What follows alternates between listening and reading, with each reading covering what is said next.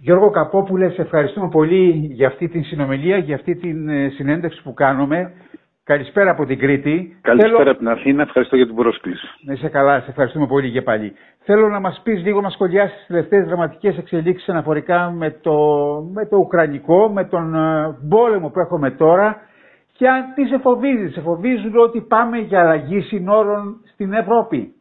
Πάμε για κάτι σοβαρότερο. Πάμε για έναν ψυχρό πόλεμο, καινούριο, χωρίς προηγούμενο, με μεγαλύτερη ένταση και με μεγαλύτερους κινδύνους αυτός ο ψυχρός πόλεμος να γίνει κάποτε θερμός.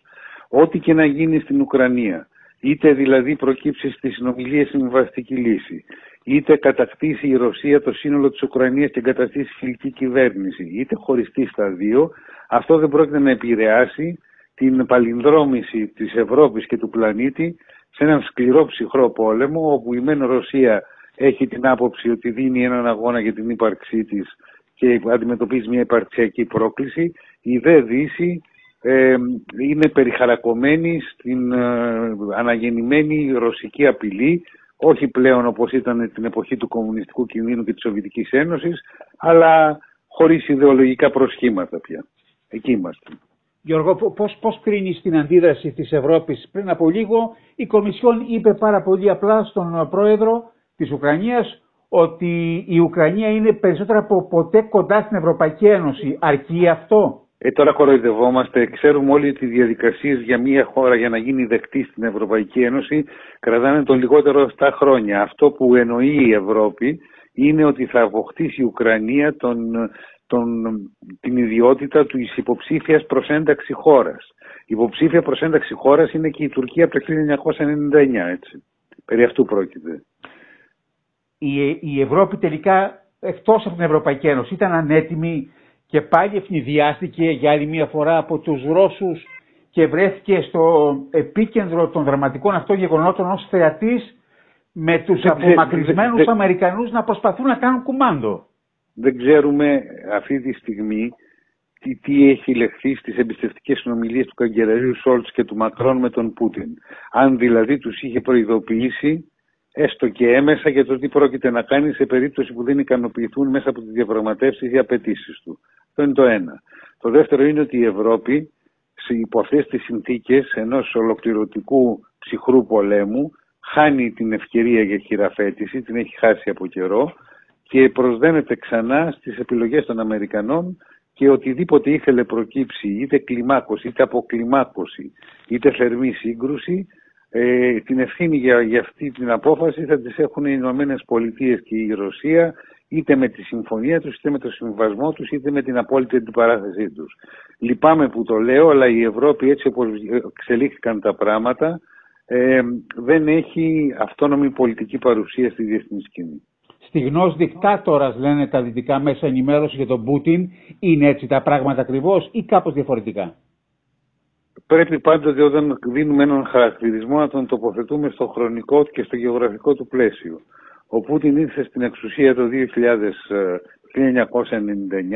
στηριζόμενος από δύο παράγοντες. Πρώτον τις υπηρεσίες ασφαλείας, δηλαδή τις μυστικές υπηρεσίες και, την, και όλους τους μηχανισμούς διοίκησης της πρώην Σοβιετικής Ένωσης και δεύτερον από μια μικρή μεσαία τάξη που είχε αρχίσει να σχηματίζεται και από τους ολιγάρχες που θέλανε να μπει τάξη, ήθελαν να μπει τάξη στη χαοτική κληρονομία που άφησε ο, που άφησε ο Γέλτσιν. Ε, την πρώτη περίοδο η στροφή προς την αυταρχική συγκεντρωτική διοίκηση ήταν αποδεκτή από ευρύ στρώμα της κοινωνίας διότι ε, με, ε, με πανικό σκέφτονταν το χάος την πείνα και την αποδιοργάνωση που επικρατούσε τα πρώτα χρόνια της Προεδρίας Γέλτσιν. Στη συνέχεια βέβαια το καθεστώς αυτό έγινε περισσότερο αυταρχικό. Ε, κάθε διαφωνών θεωρεί, θυμίζει πιο πολύ την Τουρκία, το Ερντογάν. Ε, κάθε διαφωνών θεωρείται πράκτορας του εξωτερικού εχθρού και όλα αυτά σε μια ατμόσφαιρα διαρκούς πίεσης από τη Δύση και διαρκούς ε, η Δύση αντιμετώπισε τη Ρωσία σαν τιμένη χώρα μετά την πτώση του κομμουνισμου και πρημοδότησε τα πιο σκληρά εθνικιστικά, θρησκευτικά, πολιτισμικά, ανακλαστικά περιχαράκωση στην ταυτότητα. Είναι μεγάλες οι ευθύνες της Δύσης γι' αυτό.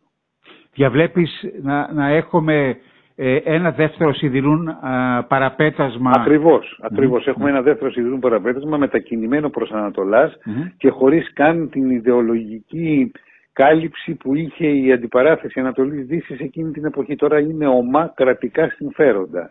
Ένας εκπεσών υπεριαλισμός, ε, η πρώην Σοβιετική Ένωση στο πρόσωπο της Ρωσίας και μια μεγάλη δύναμη που βλέπει που είναι σε αποδρομή βλέπει να αναδύονται με νέες μεγάλες δυνάμεις όπως η Κίνα, η Ινδία, οι Ηνωμένες Πολιτείες και κάνει ό,τι μπορεί για να κρατήσει τη θέση. Θέλει να αποκλείσει, διαβάζω, στις τελευταίες ανταποκρίσεις των διεθνών ε, μέσων ενημέρωσης η, η Ρωσία την Ουκρανία από τη Μαύρη Θάλασσα. Να Θα, το φέρει... Θα το κάνει αυτό. ε, να, να ξέρουμε μερικά ιστορικά στοιχεία τι σημαίνει καταρχήν η λέξη Ουκρανία, Ουκραΐνα στα ρώσικα και στα ουκρανικά. Σημαίνει παραμεθόριος περιοχή. Πώς λεγόταν αυτή η περιοχή μέχρι και το 1917 που συγκρότησαν οι Πολσεβίκοι την πρώτη δημοκρατία της Ουκρανίας, λεγόταν Μάλι Ρωσίγια, Μικρή Ρωσίγια και η παραλία Νόβα, Νόβα Ρωσίγια, Νέα Ρωσία. Είναι περίεργη η σχέση και η διαφορά των Ρώσων με τους Ουκρανούς. Μπορεί να είναι αν είναι κάποιος από τη Δυτική Ουκρανία ακραία αντιπαράθεση που θυμίζει το μίσος που τρέφουν οι Ιρλανδοί προς τους Άγγλους, μπορεί να είναι όμως και μη διακριτή διαφορά, όπως δεν μπορεί, και με τις γλώσσες και την προφορά να διαφέρουν όσο διαφέρει η κριτική προφορά με την προφορά της Θεσσαλονίκης. Είναι μια σύνθετη πραγματικότητα και όλη αυτή η σύγκρουση στις κοινωνίες της Ρωσίας και της Ουκρανίας έχει και τη μορφή εμφύλιας σύγκρουσης οι δραματικές εξελίξεις αυτές ίσως δώσουν ε, αέρα και θάρρος στον Ερδογάν για ε, περαιτέρω εθνικισμό έναντι της Ελλάδος. Ε, όχι. Ο Ερντογάν είναι υποχρεωμένος αυτή τη στιγμή, μάλλον του δίνει μια ευκαιρία η κρίση στην ουκρανια να ολοκληρώσει την επιστροφή στην ε, συμμαχική σχέση και κανονικότητα που είχε η Τουρκία με τις Ηνωμένες Πολιτείες και το ΝΑΤΟ. Τέτοια ευκαιρία δεν θα την ξαναβρει.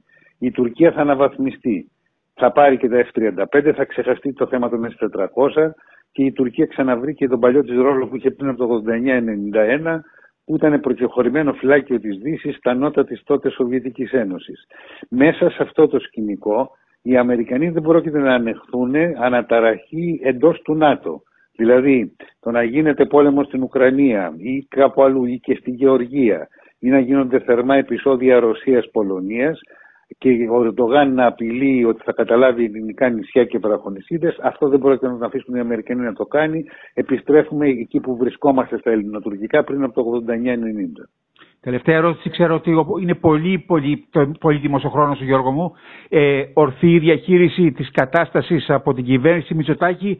Λένε πολλοί ότι δεν έπρεπε να είχε δημοσιοποιηθεί ε, η αποστολή αμυντικής εισαγωγικά αμυντικού εξοπλισμού στην Ουκρανία, απλά και μόνο θα έπρεπε να γίνει γνωστή η ανθρωπιστική βοήθεια.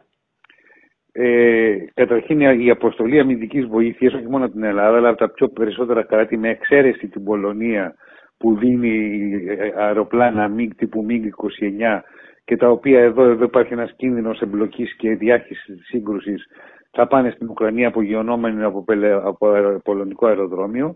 Η, η πολεμική βοήθεια της Ελλάδος είναι συμβολική. Ε, έχει την, την έννοια υποθέτω, αυτό θα έχει στο μυαλό της η κυβέρνηση, ότι η Ελλάδα που πολλές φορές τα τελευταία χρόνια χρειάστηκε την αλληλεγγύη και τη συμπαράσταση των συμμάχων της και δεν την είχε όπως ήθελε, θέλει να δείξει ότι είναι κάτι παραπάνω από συνεπή στις υποχρεώσεις της. Έχει δηλαδή σχέση με τις απειλές που αντιμετωπίζει η Ελλάδα αυτή η επιλογή. Οι απειλές ε, των Ρώσων αξιωματούχων σε όσους βοηθούν... Ε, καλά, εντάξει τώρα. Ναι. Ε, αναμενόμενο λογικό, αλλά δεν νομίζω ότι στόχος των, της Ρωσίας είναι η Ελλάδα. Ο πόλεμος προβλέπεις ότι θα λήξει την ώρα που θα χαρακτούν τα νέα σύνορα της Ρωσίας; Ο, ο, ο πόλεμος θα λήξει το πολύ δύο-τρία... Όχι, νομίζω θα διαβαστήσει, θα την κάνει δορυφόρο της στην Ουκρανία με μια κυβέρνηση που θα ελέγχει. Θα της επιβάλλει καθεστώς αποστολιοδικοποίησης, δέσμευσης να μην μπει ποτέ στο ΝΑΤΟ και ίσως να υπάρχουν και ρωσικές στρατιωτικές βάσεις. Εδώ είναι ένα θέμα, γιατί η Ουκρανία είναι μια βαθιά διχασμένη χώρα, με την ανατολική της περιοχή να είναι φιλορωσική, τη δυτική της περιοχή να είναι ακραία εθνικιστική, μισούν τους Ρώσους και κυριαρχούν νεοναζιστικές ομάδες, όπως το, το, το, το, η, η, ομάδα του, το τάγμα του Αζόφ και το δεξιό... Που είναι εθνικιστές, είναι νεοναζιστές κλπ. Δεύτερο, οι, οι, οι, οι ιδρυτές αυτών των οργανώσεων στο δεύτερο παγκόσμιο πόλεμο, ναι, ναι. με πιο γνωστό από όλους τον Μπαντιέρα, φόρεσαν γερμανικές στολές και πολέμησαν στον Ανατολικό Μέτωπο. Σωστό, σωστό. Κύριο Καρπόπουλε, σε ευχαριστούμε θερμά για αυτή την ανάλυση που μας ε, έδωσες. Και εγώ ευχαριστώ για την πρόσκληση. Καλό βράδυ.